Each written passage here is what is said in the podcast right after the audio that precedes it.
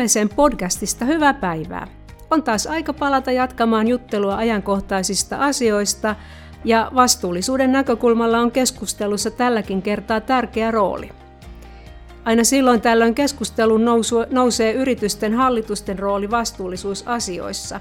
Minäkin olen sitä peräänkuuluttanut blogeissa ja esityksissäni, ja nyt pääsen keskustelemaan siitä Astrom Capitalin toimitusjohtaja Lasse Heinosen kanssa.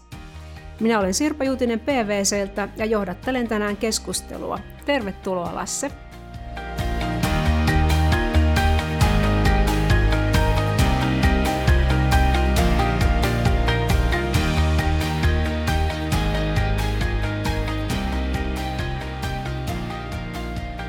Kirjan yhdistelmään ESG eli Environment Social Governance on törmännyt useammin ja useammin. Siihen liittyvää raportointia on vaadittu yhtiöiltä ja sijoittajilta ja sitä on opeteltu tekemään käytännössä. Mekin siis puhumme tästä aiheesta ja katsomme sitä eri kulmista. Sillä keskustelukumppanini mahdollistaa sen hänellä, kun on eri rooleja tässäkin asiassa. Sijoitusyhtiön näkökulma – Astrom Capitalin toimitusjohtajana sekä hallituksen jäsenen näkökulma, koska olet Lasse myös useiden hallitusten jäsenenä. Mutta ei kai tässä muuten voida aloittaa kuin koronasta tämäkin keskustelu. Miten teillä Astrom Capitalissa sen kanssa on onnistuttu elämään ja, ja mitä se on tarkoittanut teidän merkittäville teollisille sijoituksille? Joo, kiitos kysymyksestä. Jos aloittaa ihan yleisesti ottaen, niin sen kanssa on pystytty elämään varsin, varsin hyvin. Meillä on osoittautunut olevan kohtuullisen resilientti portfolio, eli meidän omistamat yhtiöt eivät ole olleet pahimman vaikutuksen piirissä, jos mietitään niin, kuin, niin, niin inhimillisiä kuin taloudellisiakin vaikutuksia. Et jonkun verran yrityksissä on ollut koronatapauksia, niin kuin, joka, joka on varmaan suhteessa siihen, mitä, mitä niin kuin ylipäänsä on Suomessa tai maailmalla ollut, mutta, mutta ollaan pystytty kaikissa yhtiöissä. Toiminnot on, on jatkuneet varsin, varsin mallikkaasti ja, ja, ja joissakin yhtiöissä tietysti elektroniikkasopimusvalmistuksessa tai, tai, tai teollisissa ää, investointihyödykkeitä valmistamissa yhtiössä jonkun verran on tietysti näkynyt, näkynyt kysynnän laskeminen ja, ja liikevaihdon lasku, mutta, mutta sen mikä on huomannut, että aika isossa osassa yrityksiä niin on pystytty sopeuttamaan joko väliaikaisesti tai, tai rakenteellisakin muutoksilla niin kustannustasoa.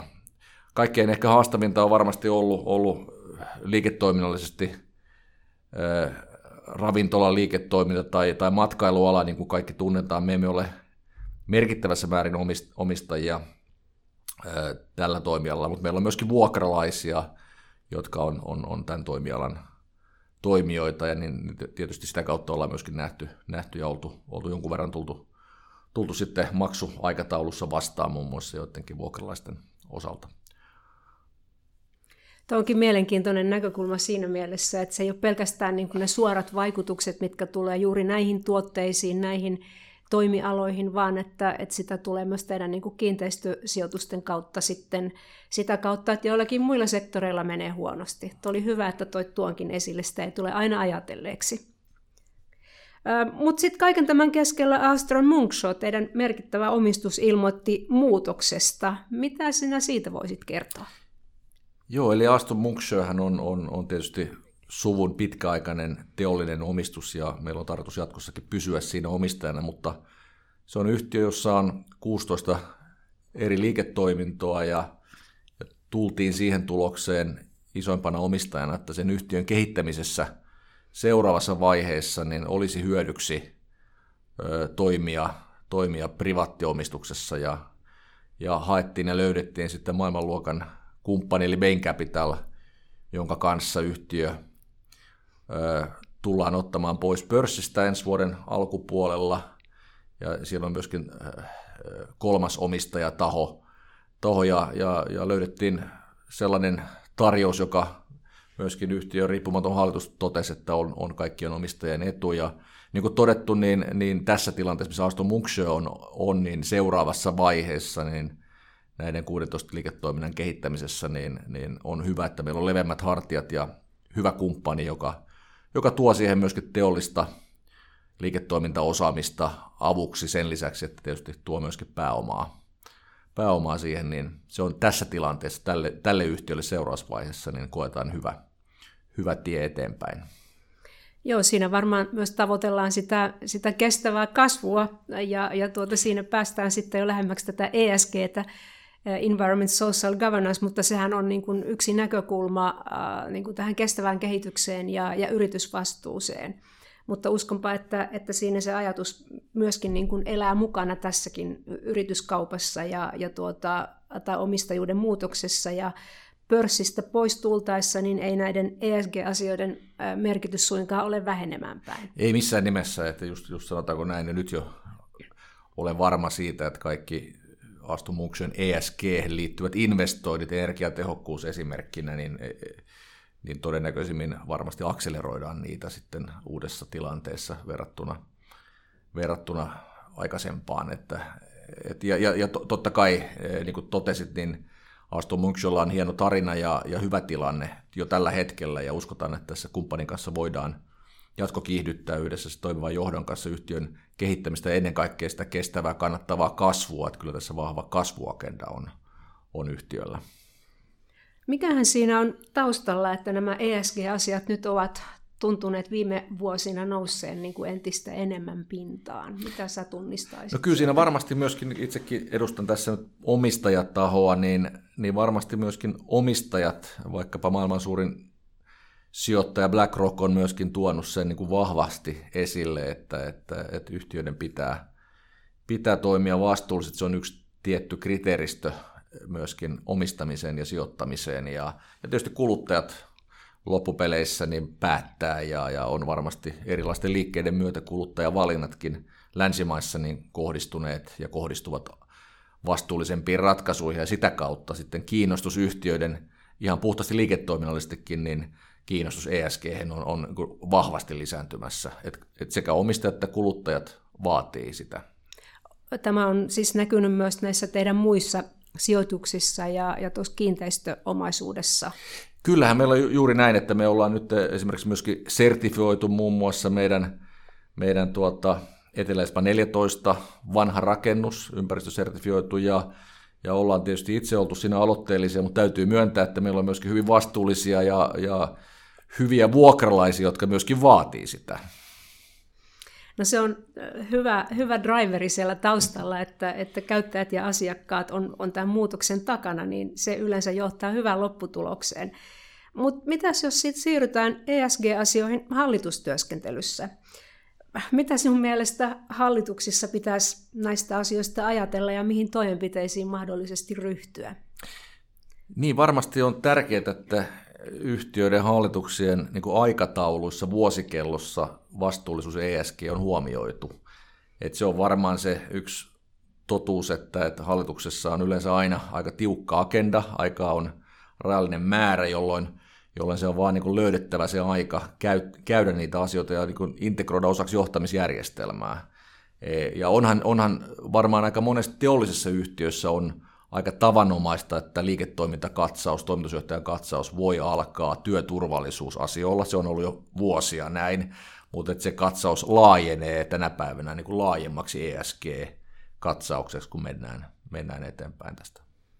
Ja tuota voi sillä tavalla jatkaa vielä, mainitsitkin tuon johtamisjärjestelmäasian, jos, jos niin kuin vastuullisuus ja ESG-asiat on johtamisjärjestelmän osana, niin silloinhan ne niin kuin implementoituu, integroituu käytäntöön, ja jos ne on hallituksen vuosikellossa, niin se varmistaa, että asiat nousevat aina pintaan aika ajoin niin kuin automaattisesti tarkastelun kohteeksi. Että, että siinä mielessä todella niin kuin hyviä, hyviä ajatuksia ja ehdotuksia. Ehkä lisäkommenttina sellainen vielä, mikä on Asto Munksiossa itse asiassa on, on ollut, ollut se, että Audit-komitean nimi muutettiin Audit and Sustainability-komiteaksi. Se on itse asiassa tuonut sit sitä lisäaikaa, että yksi jo olemassa oleva komitea otti agendalleen ESG- ja vastuullisuusasiat, ja se on sitten joka kokouksessa myöskin näkynyt siellä, että se on selvästi tuonut hallitukselle enemmän ajankäyttöä tämän teemoilta. Ja jos vielä miettii, mä jatkan vielä tuosta sen verran, että jos on Audit- ja Sustainability Committeein tehtävänä, niin silloinhan se tarkoittaa sitä, että se tulee siellä näkyviin sekä raportointina että riskien näkökulmasta niin kuin säännöllisesti. Ja, ja se varmistaa kyllä sen, että, että siinä sitten on hallituksella paitsi niin kuin rajapintaa ja aikaa niin kuin asioita katsoa tarkemmin, niin myöskin sitten, sitten mahdollisuus niin kuin puuttuakin asioihin silloin, kun sitä vaaditaan. Kyllä. Mitä sitten, mitä ajattelet, että olisi niin kuin suurin haaste hallitustyöskentelyssä ESG-asioissa? Niin no ehkä se on historiallisesti ollut, ollut, ollut sillä lailla ää, vaikeasti hahmoteltava ja mitattava asia, ja musta tuntuu, että siinä ollaan menty ainakin meillä eteenpäin, mutta myöskin monessa muualla näin, että mennään eteenpäin, että asiat on sitten enemmän mitattavia ja, ja sillä lailla konkreettisempia, että myöskin ESG löytyy, löytyy niitä mitattavia asioita, jolloin se on helpompi myöskin hallitustyöskentelyssä käydä sitä ikään kuin osittain myöskin numeraalisesti läpi. Ja tietysti jos otetaan vielä siihen mukaan se, että hallitusten agendat, esittelymateriaali on aika laajaa tänä päivänä, että sitä on paljon, niin, niin silloin se tarkoittaa sitä, että myös tämä ESG-asian täytyy olla niin kuin ikään kuin samankaltaisena kompaktina pakettina siellä muiden joukossa, että se saa ansaitsemansa ja tarvitsemansa tilan. Juuri näin, ja sitten niin kuin todettiin, että se on osa sitä johtamisjärjestelmää, että se tulee, tulee luontevaksi osaksi siihen taloudellisen raportoinnin rinnalle. Mitä sitten toimivan johdon roolista pitäisi ajatella? Mitä toimivan johdon olisi syytä tuoda hallituksen tietoon ja käsittelyyn?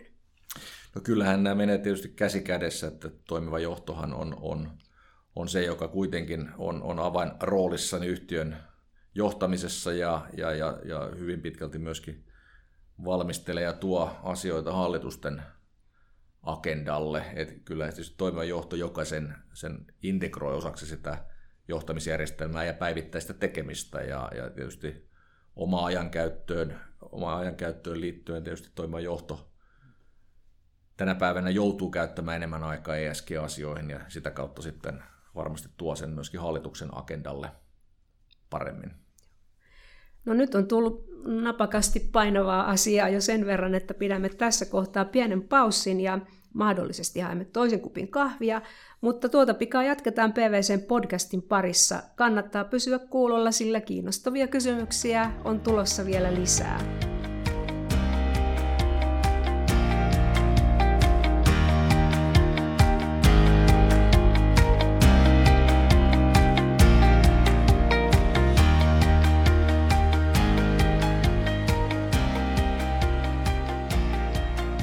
Sitten jatketaan PVCn podcastia. Tällä kertaa vieraanani on Lasse Heinonen, Alstrom Capitalin toimitusjohtaja ja useiden hallitusten jäsen.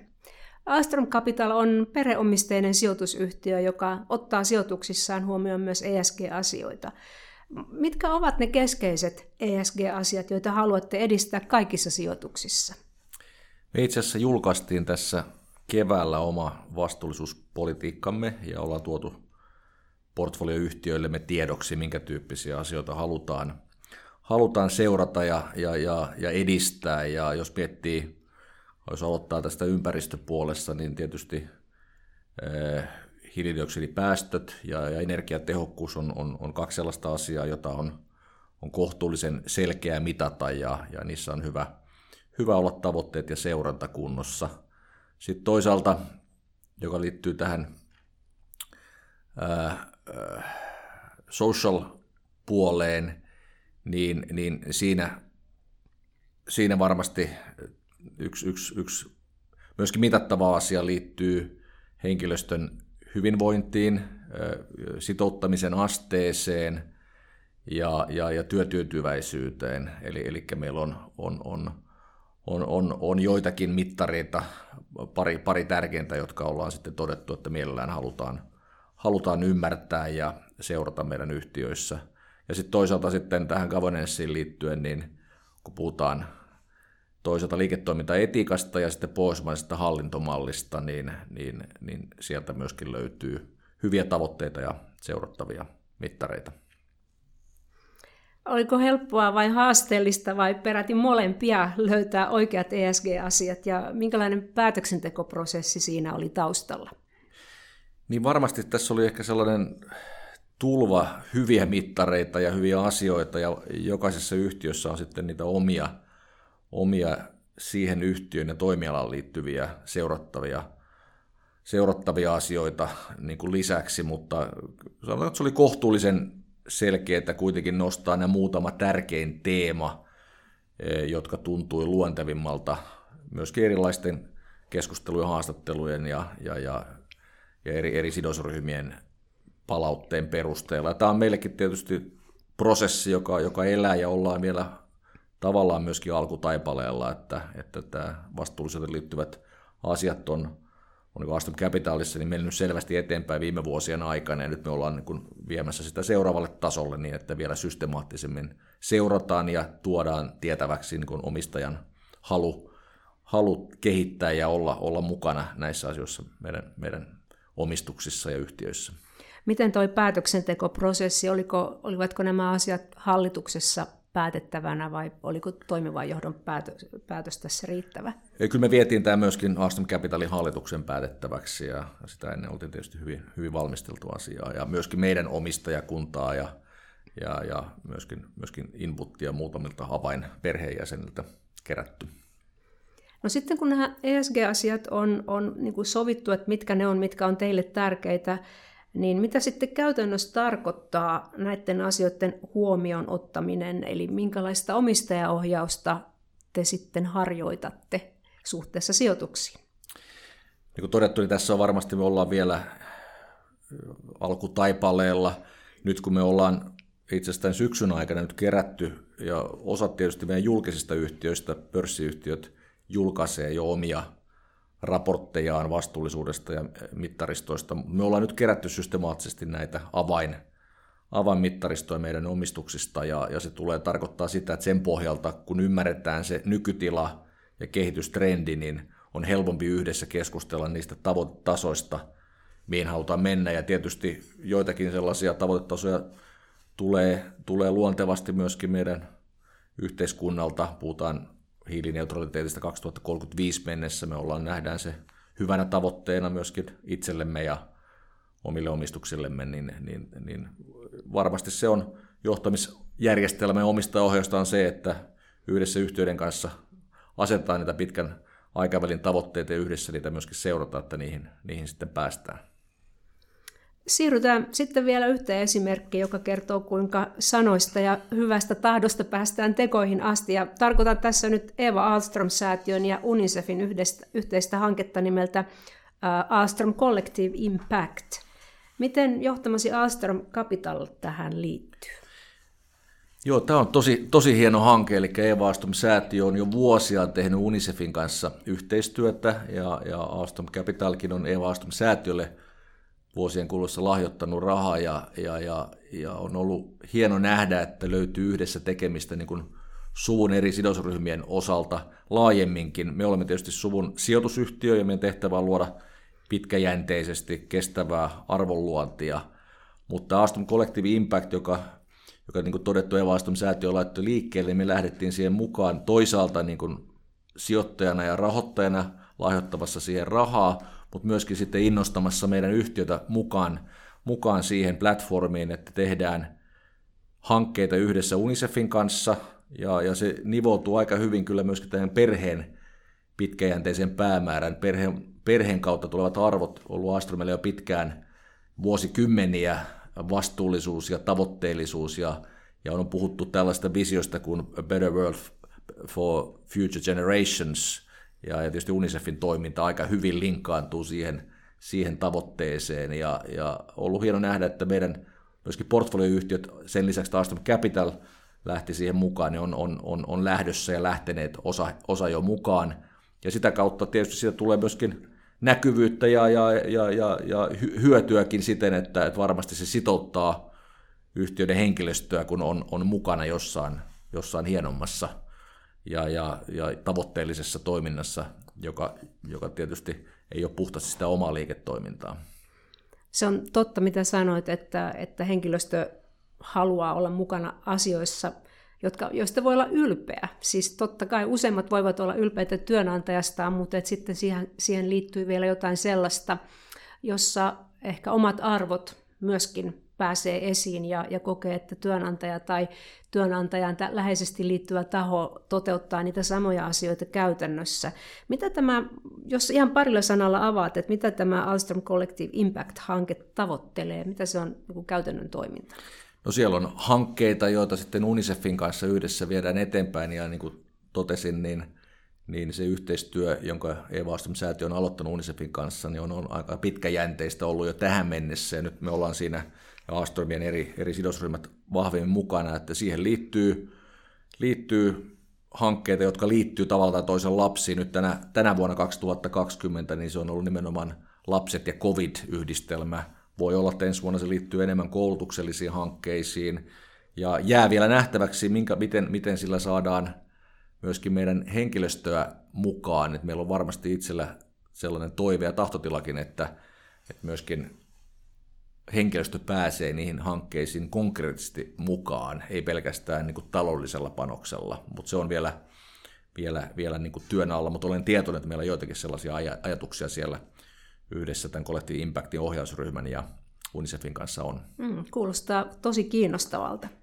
Tota, varmaan sallitaan tämmöinen pieni lapsuusmuistelu tähän väliin, että kun vähän itse kasvoin pikkukaupungissa, jossa Astromin tehdas aikanaan huolehti monesta muustakin asiasta kuin pelkästään sellun ja paperin tuotannosta, kun, kun, kun niin kuin panostettiin ja vaikutettiin myönteisesti lähiyhteisöön ja työntekijöiden elämään ja, ja monenlaisia palveluja laitettiin pystyyn. Sehän oli sitä tyypillistä patruunoiden toimintaa. No sitten yhteiskunta otti huolehtiakseen monista näistä asioista ja, ja tuota, se tehtaiden patruunoiden vastuunkanto, käytännön vastuunkanto, niin sillä ei tavallaan ollut enää niin kuin sitä tarvetta, mikä sillä aikaisemmin oli ollut. Ja, ja yritykselle jäi työllistäminen ja taloudellisen hyvinvointiin vaikuttaminen niin kuin pääasialliseksi tehtäväksi.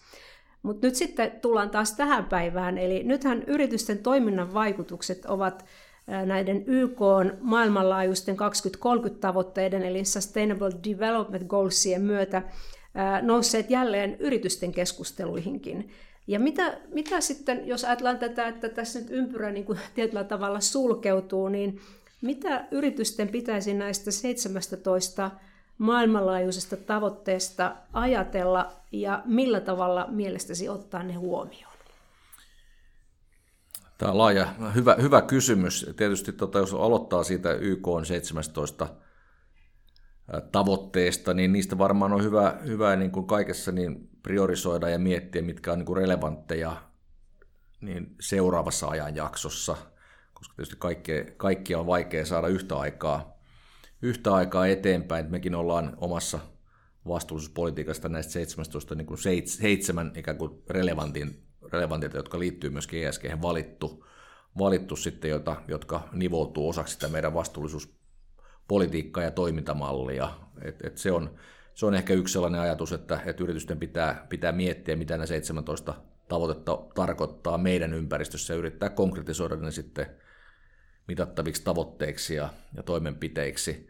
Tuo, mitä mainitsit tuossa alussa, alussa tietysti niin kuin yritysten roolista, että se oli itse, itse myöskin kiinnittänyt siihen huomiota, että, että, että eri suvuilla, niin kuin Astromillakin on ollut todella merkittävä rooli aikoinaan Normarkussa, niin äh, on, on koulujen ja, ja terveydenhuollon perustamisessa o, o, vaikuttanut isossa roolissa.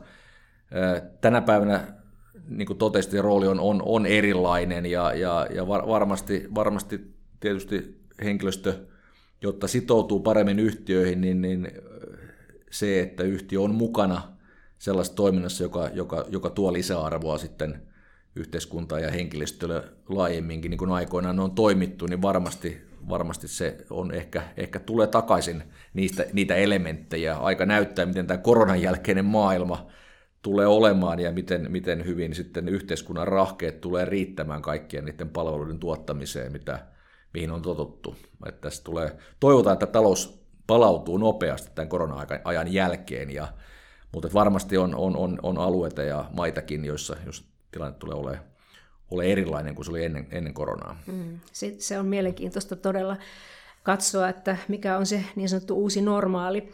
Ja myös tuosta, mitä totesit noista vaikutuksista ja, ja ro, yhteiskunnassa toimivien yritysten roolista, niin tulee väistämättä mieleen tämä lausahdus, että, ja se ei ole enää pelkästään tämä shareholder value, vaan myöskin stakeholder value, että myös, myös niin kuin laajemmille sidosryhmille täytyy tuottaa jotakin hyvää, jotta, jotta sitten tämmöinen ikään kuin oikeutus myös sitten käyttää hyväksi näitä maapallon, maapallon luonnonvaroja ja, ja ihmisten työvoimaa ja muuta, että se sitten koetaan niin kuin hyväksi asiaksi.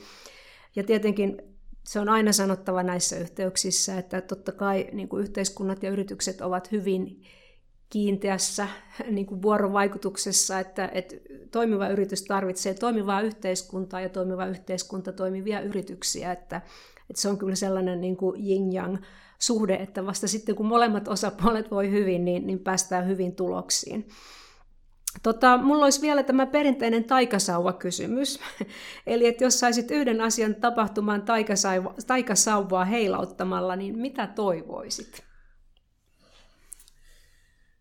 No, tässä on Yhdysvaltain presidentin vaalit tulossa, että, mutta en lähde nyt sanomaan, kuka pitäisi tulla valituksi, mutta, mutta toinen ajankohtainen asia on varmaan tämä korona, että, että siihen löytyisi, löytyisi toivottavasti rokote pian, että kyllä tämä, tämä tietysti sen kanssa on opittu elämään ja, ja monet meistä, jotka on hyvä osasia, niin, niin, niin hyvinkin elää, elää tämän koronamaailman kanssa, mutta kyllä se tietysti tuo meille varmasti paljonkin ahdistusta tulevaisuudessa myöskin, kun nähdään ne taloudelliset vaikutukset, mitä koronasta tulee. Mä toivon, että se menisi nopeasti ohi ja, ja vähintäänkin sekä se opittaisi elämään, mutta, mutta se rokote me tarvittaisiin.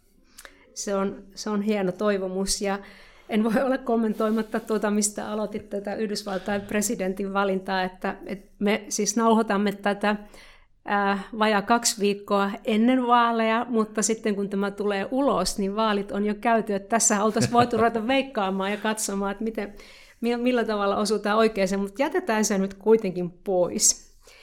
Tällä kertaa PVC Podcast vieraana oli Lasse Heinonen, toimitusjohtaja Austram Kapitalista ja hallituksen jäsen useasta yhtiöstä.